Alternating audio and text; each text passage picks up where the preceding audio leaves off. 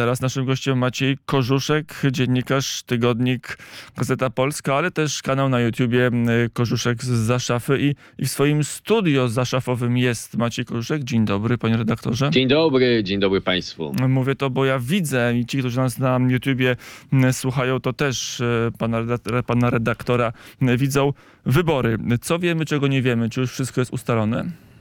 No nie, nie wszystko jest ustalone. Śledzimy, jeżeli chodzi o Senat, bardzo mocno śledzimy to, co się wydarzy chyba w Nevadzie teraz, bo Arizona wydaje się już poza zasięgiem republikanów. Nevada w tej chwili 15 tysięcy przewagi głosów. Ja sobie szybko nawet to przed audycją liczyłem. Jeśli prawdziwe są te szacunki, które podają e, z ilości głosów policzonych w Clark County, czyli w tym e, hrabstwie, gdzie jest miasto Las Vegas, kluczowe hrabstwo, no bo oczywiście najwięks- największa populacja w stanie Nevada, no to tam zostało mniej więcej 50 tysięcy głosów, e, co oznaczałoby, że, mm, że republikanin, czyli Adam Laxalt do Catherine Cortez Masto straciłby około 3-4 tysięcy głosów i na mo- w moich obliczeniach one są dosyć, bym powiedział, takie y, bardzo szacunkowe. Wygląda na to, że ta 15-tysięczna przewaga głosów w tej chwili dałaby mu miejsce w Senacie. A co to będzie oznaczało? No oznaczało to będzie, że dowiemy się dopiero mm, 7 grudnia, no pewnie 7 grudnia, e, kto będzie miał kontrolę nad Senatem, bo o 50 mandat dla demokratów albo 51 dla republikanów będzie się toczyła e, walka w runoffach w Georgii. e, Gdzie oczywiście Herschel Walker.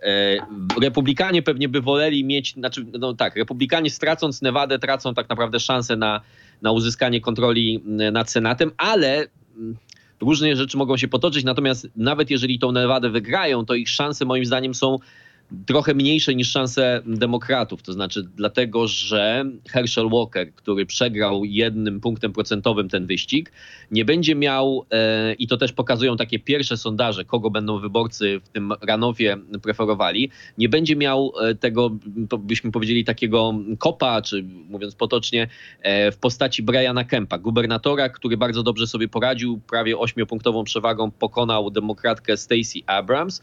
E, No i, i, i, i, i pewnie część osób, które chciała zagłosować na Briana Kempa, ponieważ no to jest jeden akt wyborczy, zagłosowała też na Herschela Walkera, no ale w tej drugiej turze Briana Kempa już nie będzie. No ale to wszystko, tak jak powiedziałem, będzie się, będzie się rozstrzygać. Jeżeli chodzi o Izbę Reprezentantów, to ciągle czekamy na takie no, usankcjonowanie, można powiedzieć, e, tego, że republikanie będą mieli przewagę, to jest pierwsza rzecz. Na drugą rzecz czekamy, jaka ta republikańska przewaga będzie, no bo od tego też będzie sporo e, zależało. No, Będzie zależało oczywiście dobry nastrój lub troszeczkę gorszy e, prezydenta Bidena i generalnie Partii Demokratycznej, który ten nastrój no, już w tej chwili jest, e, byśmy powiedzieli, bardzo dobry. Nawet dzisiaj była taka, podczas jakiejś konferencji prasowej prezydent Biden się, że tak powiem, powziął, że, taki żart zrobił, bo jakiś dziennikarz mówił, że ruch Donalda Trumpa, polityczny ruch Donalda, Trumpa jest ciągle silny w Stanach Zjednoczonych, a Biden tylko tak brwi uniósł i powiedział, o naprawdę, nie wiedziałem o tym. Więc widać, że prezydent czuje się, jak to powiedział Biały Dom, e, już właściwie w środę, że prezydent czuje się, że, że jakby odzyskał pewne, e, pewną wartość, że ten kierunek, który on narzucił Partii Demokratycznej, on się sprawdza i że to, no, i że to wszystko jest e, i że to wszystko jest na dobrej drodze. Czy to jest dobry wniosek? No to jest dobre pytanie, bo jak pokazują te exit pole przynajmniej, wielu bardzo Amerykanów ocenia prezydenta Bidena bardzo źle, ale chyba także za sprawą tego, że Partia Republikańska kojarzona też jest z prezydentem Trumpem, nie zdecydowali się na przeniesienie swojego głosu z demokratów na republikanów. Stąd e, załamanie tego klasycznego, już kończę, mm, re, tej klasycznej reguły midtermów, czy wyborów śródterminowych, że są one referendum na temat prezydentury tego prezydenta, który, który właśnie wy, wy, wy, wygrał prezydenturę. E, Panie redaktorze, to wyjaśnijmy teraz, jak się e, czują republikanie, a zwłaszcza ich zwolennicy, a zwłaszcza zwolennicy Donalda Trumpa z tym, że ta czerwona fala, czyli zwycięstwo miażdżące, zwycięstwo republikanów i do Izby Reprezentantów i do Senatu się nie ziściło, wbrew sondażom, wbrew przewidywaniu mediów i liberalnych, i konserwatywnych, coś nie zagrało, jakaś inna emocja się pojawiła w amerykańskim społeczeństwie. Ja bym powiedział, że to są tak, dwie emocje. Znaczy, po, powiedzmy sobie szczerze, to jest porażka republikanów, nawet jeżeli okaże się, że mają kontrolę nad całym kongresem, ale to jest porażka republikanów no niewykorzystania pewnej szansy. Bardzo niskie notowania prezydenta, jeżeli chodzi o powodzenie tego prezydenta. Bardzo zła ocena Amerykanów, jeżeli chodzi o gospodarkę, która zawsze w wyborach odgrywa bardzo e, ważną rolę. No i te takie porażające sondaże, że 74, a w niektórych sondażach nawet 80% Amerykanów uważa, że kraj nie zmierza w dobrym kierunku. I jeżeli partia, która jest naturalną alternatywą, e, partia opozycyjna, nie wyciąga z tego więcej niż minimum, bo pamiętajmy, że jeżeli republikanie będą mieli przewagę e, w Izbie Reprezentantów, załóżmy czterech mandatów, pięciu, sześciu, pewnie to będzie poniżej dziesięciu, no to to nie jest jakiś wielki zysk względem tego, co wygrali w roku 2020, bo ta przewaga demokratów była bardzo niewielka w Izbie Reprezentantów, więc to jest, to jest właściwie utrzymanie status quo z pewną korektą na rzecz republikanów. No i oczywiście, jeżeli już mówimy o refleksji wewnątrz partii republikańskiej, no to wszystkim się narzuca to, co się wydarzyło na Florydzie, czyli 20-punktowa zwycięstwo Rona DeSantisa, który przypomnijmy, 4 lata w 2018 roku wygrał fotel gubernatorski połową punkta procentowego, czyli bardzo minimalnie i jeszcze niedawno wielu mówiło, że huragan Ian który przeszedł przez, przez Florydę i Stany Zjednoczone, będzie dla niego testem, którego on zapewne nie zda. Zresztą jego jego przeciwnik, pan Chris, to też taki nie, nie do końca polityk, który z proces pod ogona nie wypadł. Więc jakby to, że mu się to udało i jak widzimy w, w, roku, który wcale nie był taki, że każdy byle kto, kto miał tylko R przy swoim nazwisku, czyli był reprezentantem republikanów, to wygrywał, to pokazuje zmianę pewnej dynamiki. I ona, jest, I ona, jeżeli republikanie poważnie myślą o roku 2024, powinni o tym pomyśleć. Bo jak sobie zobaczymy różnicę pomiędzy wynikami Rona DeSantisa, już jak zejdziemy poniżej, te, to, to znaczy ilu niezależnych na niego zagłosowało, w przeciwieństwie do prezydenta Trumpa w roku 2020, tak? Ile kobiet na niego zagłosowało w przeciwieństwie do Trumpa, ilu latynosów na niego zagłosowało w przeciwieństwie do Trumpa w 2020. I to można porównywać, jak to mówią Amerykanie, jabłka do jabłek, no bo możemy porównywać wyniki Donalda Trumpa z Florydy.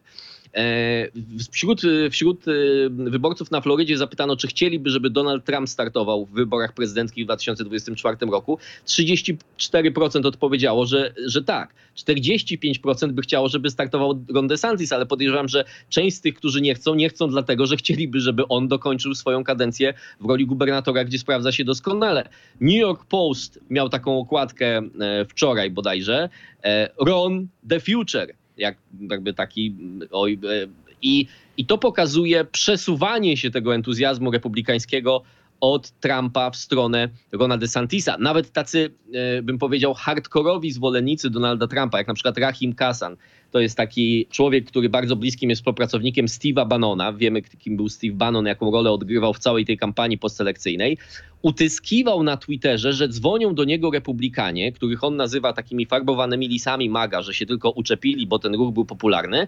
I teraz oni narzekają na Trumpa, że Trump nie dał nam zwycięstwa, co pokazuje atmosferę ogólną tak, w partii republikańskiej. Ale to, to dla... te wybory połówkowe zakończyły marzenia Donalda Trumpa o tym, że będzie wyniesiony na rękach przez republikanów do kandydowania za dwa lata, że, że nawet jeżeli podejmie próbę, to ona będzie trudna? To jest bardzo dobre, znaczy to jest pytanie, no bo ja, ja uważam, że to przede wszystkim sprawi, że ci, którzy, że ci, którzy chcą powiedzieć, a do tej pory się bali, że Donalda Trumpa przyszłość i partii republikańskiej to są dwie różne przyszłości, że trzeba partię republikańską oddzielić od Donalda Trumpa, bo on jest po prostu kotwicą, a nie boją, tak jak był w przeszłości. E, będą teraz bardziej śmiali w, tym, e, e, w tych uwagach. To znaczy będą mówili to z dużo większą odwagą, bo Donald Trump po prostu został osłabiony. Czy Donald Trump jest człowiekiem, który po takiej porażce e, powie, tak, to była porażka, czy na przykład powie, ale na przykład wygrał J.D. Vance w Ohio. Jednak mi się udało, prawda? No, A to jest tym... jasne, że Donald tak. Trump nie powie, że przegrał. Znaczy już to I powie, pamiętajmy że... o jednej rzeczy. Pamiętajmy o jednej rzeczy. Dlaczego E, z punktu widzenia takiej racjonalnej moralności pewnej, prawda, pewnego podejścia takiego pryncypialnego do polityki, republikanie powinni zerwać z Donaldem Trumpem po 6 stycznia. Tak? No, przynajmniej wielu tak uważa i uwa- ja uważam, że i, i myślę, że są podstawy ku temu sądzić, myślę, że 90% kongresmenów republikańskich tak uważało. Ale dlaczego tego nie zrobiono? Dlatego, że Donald Trump ma tą swoją y, bardzo lojalną grupę zwolenników, która na przykład zmusiła Pata Tumeya, senatora, który y, republikańskiego z Pensylwanii, który mógłby w tych wyborach po, pokonać Johna Fettermana po wylewie, ale go nie pokonał, dlatego że e, Donald Trump de facto zmusił go do tego, żeby Pat Toomey przeszedł na emeryturę, żeby nie został w prawyborach oczywiście zamieniony przez jakiegoś kandydata republikanów, e, przepraszam, Donalda Trumpa. A jak sobie radzili ci kandydaci Donalda Trumpa? No to widać. Nawet J.D. Vance, który wygrał w Ohio, wygrał sześcioma punktami, a pan Devin, e, gubernator republikański, wygrał chyba 18 punktami. Tak?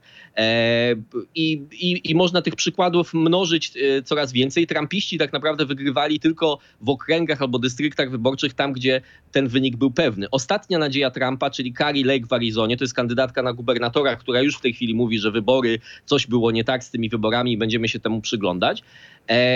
Ona ma jeszcze szansę na to, że zdobędzie fotel gubernatorski i myślę, że tego będzie się Trump trzymał, że będzie miał J.D. Vance'a właśnie i, i Carrie Lake. Mm, To już e, na koniec to e, pytanie dla widzów YouTube'a trochę z ekranu. Mm, Na ile jest tak, że, że w zasadzie. A, jeszcze jedna kwestia musimy poruszyć. Zapomniałbym się zagadał i bym zapomniał. Fałszerstwa wyborcze, bo to jest teraz podnoszone dość wyraźnie. Mm, Czy będzie taka e, próba, że przegrana Republikanów to nie jest ich wina, czy to nie jest wina innych czynników, tylko to jest wina fałszerstw przy urnach wyborczych. Ja, znaczy te, te próby już są w tej chwili, tak? To znaczy, rzeczywiście tutaj właściwie prym wiedzie Kerry Lake w e, Arizonie. Natomiast no, trzeba sobie uczciwie powiedzieć. Po pierwsze, ego Donalda Trumpa nie było zaangażowane do tego stopnia, jak było w 2020 roku. Czyli nie ma tego spiritus movens, bo pam- pamiętajmy, jak było po 2020 roku, jak Rudy Giuliani wyszedł i powiedział, że ma 20 przy, przyznań, e, zeznań pod przysięgą, jak się ci ludzie, John Eastman potem w końcówce profesor pojawił i powiedział, że on ma taką interpretację, która mówi, że można, może wyrzucić wiceprezydent e, wszystkie wyniki wyborów do kosza i tak dalej, i tak dalej, no to oni robili to w przekonaniu, że Donald Trump ich jakoś za to wynagrodzi. Tej motywacji nie ma i jak sobie porównamy ten moment, y, czyli dwa dni tak, po wyborach, po zakończeniu wyborów, ile mieliśmy już takich doniesień e, w roku 2020, a ile mamy ich teraz, no to to są dwie rzeczy nieporównywalne. Moim zdaniem ta skala będzie dużo mniejsza. Cie, trudniej też stworzyć narrację w wyborach, które jednak są wyborami no, bardzo rozczłonkowanymi. Inaczej wybory wygrały, e, wyglądały na e, Florydzie, inaczej wyglądają w Pensylwanii, inaczej wyglądały w Arizonie, inaczej wyglądały w Nevadzie i nie ma jednego kandydata, który by wszystkie te różne systemy wyborcze w pewnym sensie spajał, tak jak było w przypadku Donalda Trumpa. Zresztą e, widać to także chociażby, że Mehmet Oz w Pensylwanii, który jest kandydatem wspieranym, e, który, który miał poparcie Donalda Trumpa bardzo zdecydowane, e, przyznał się do swojej porażki, mimo tego, że przegrał chyba czterema punktami procentowymi z Johnem Fettermanem. Czyli o ile e, jest to moim zdaniem ta narracja o fałszerstwach wyborczych dla pewnej grupy ludzi stała się już w pewnym sensie pewną pasją życiową i oni dalej będą do tego dążyć, to wydaje mi się, że To widać też po republikanach, którzy w wielu e, exit polach z niewielką przewagą, je- jeżeli jest pytanie, czy wierzysz w e, jakby właściwość przeprowadzenia wyborów, e, w uczciwość przeprowadzenia wyborów, przepraszam, 8 na 10 republikanów w większości stanów mówi, że wierzy. Tak? W niektórych stanach to jest trochę mniej. I to jest trochę mniej niż demokratów, bo ich 90% wierzy w uczciwość wyborów. Natomiast wydaje się, że to jest dla mnie to już jest melodia przeszłości i, e, i to będzie raczej taki polityczny folklor, który będzie zatruwał partię republikańską do pewnego stopnia, e, ale nie na tą skalę, jak to było po, po tych wyborach prezydenckich. Mm, Powiedział Maciej Korzuszek, dziennikarz Gazety Polskiej. Dziękuję bardzo za mm, rozmowę i do usłyszenia. Dziękuję serdecznie, miłego dnia.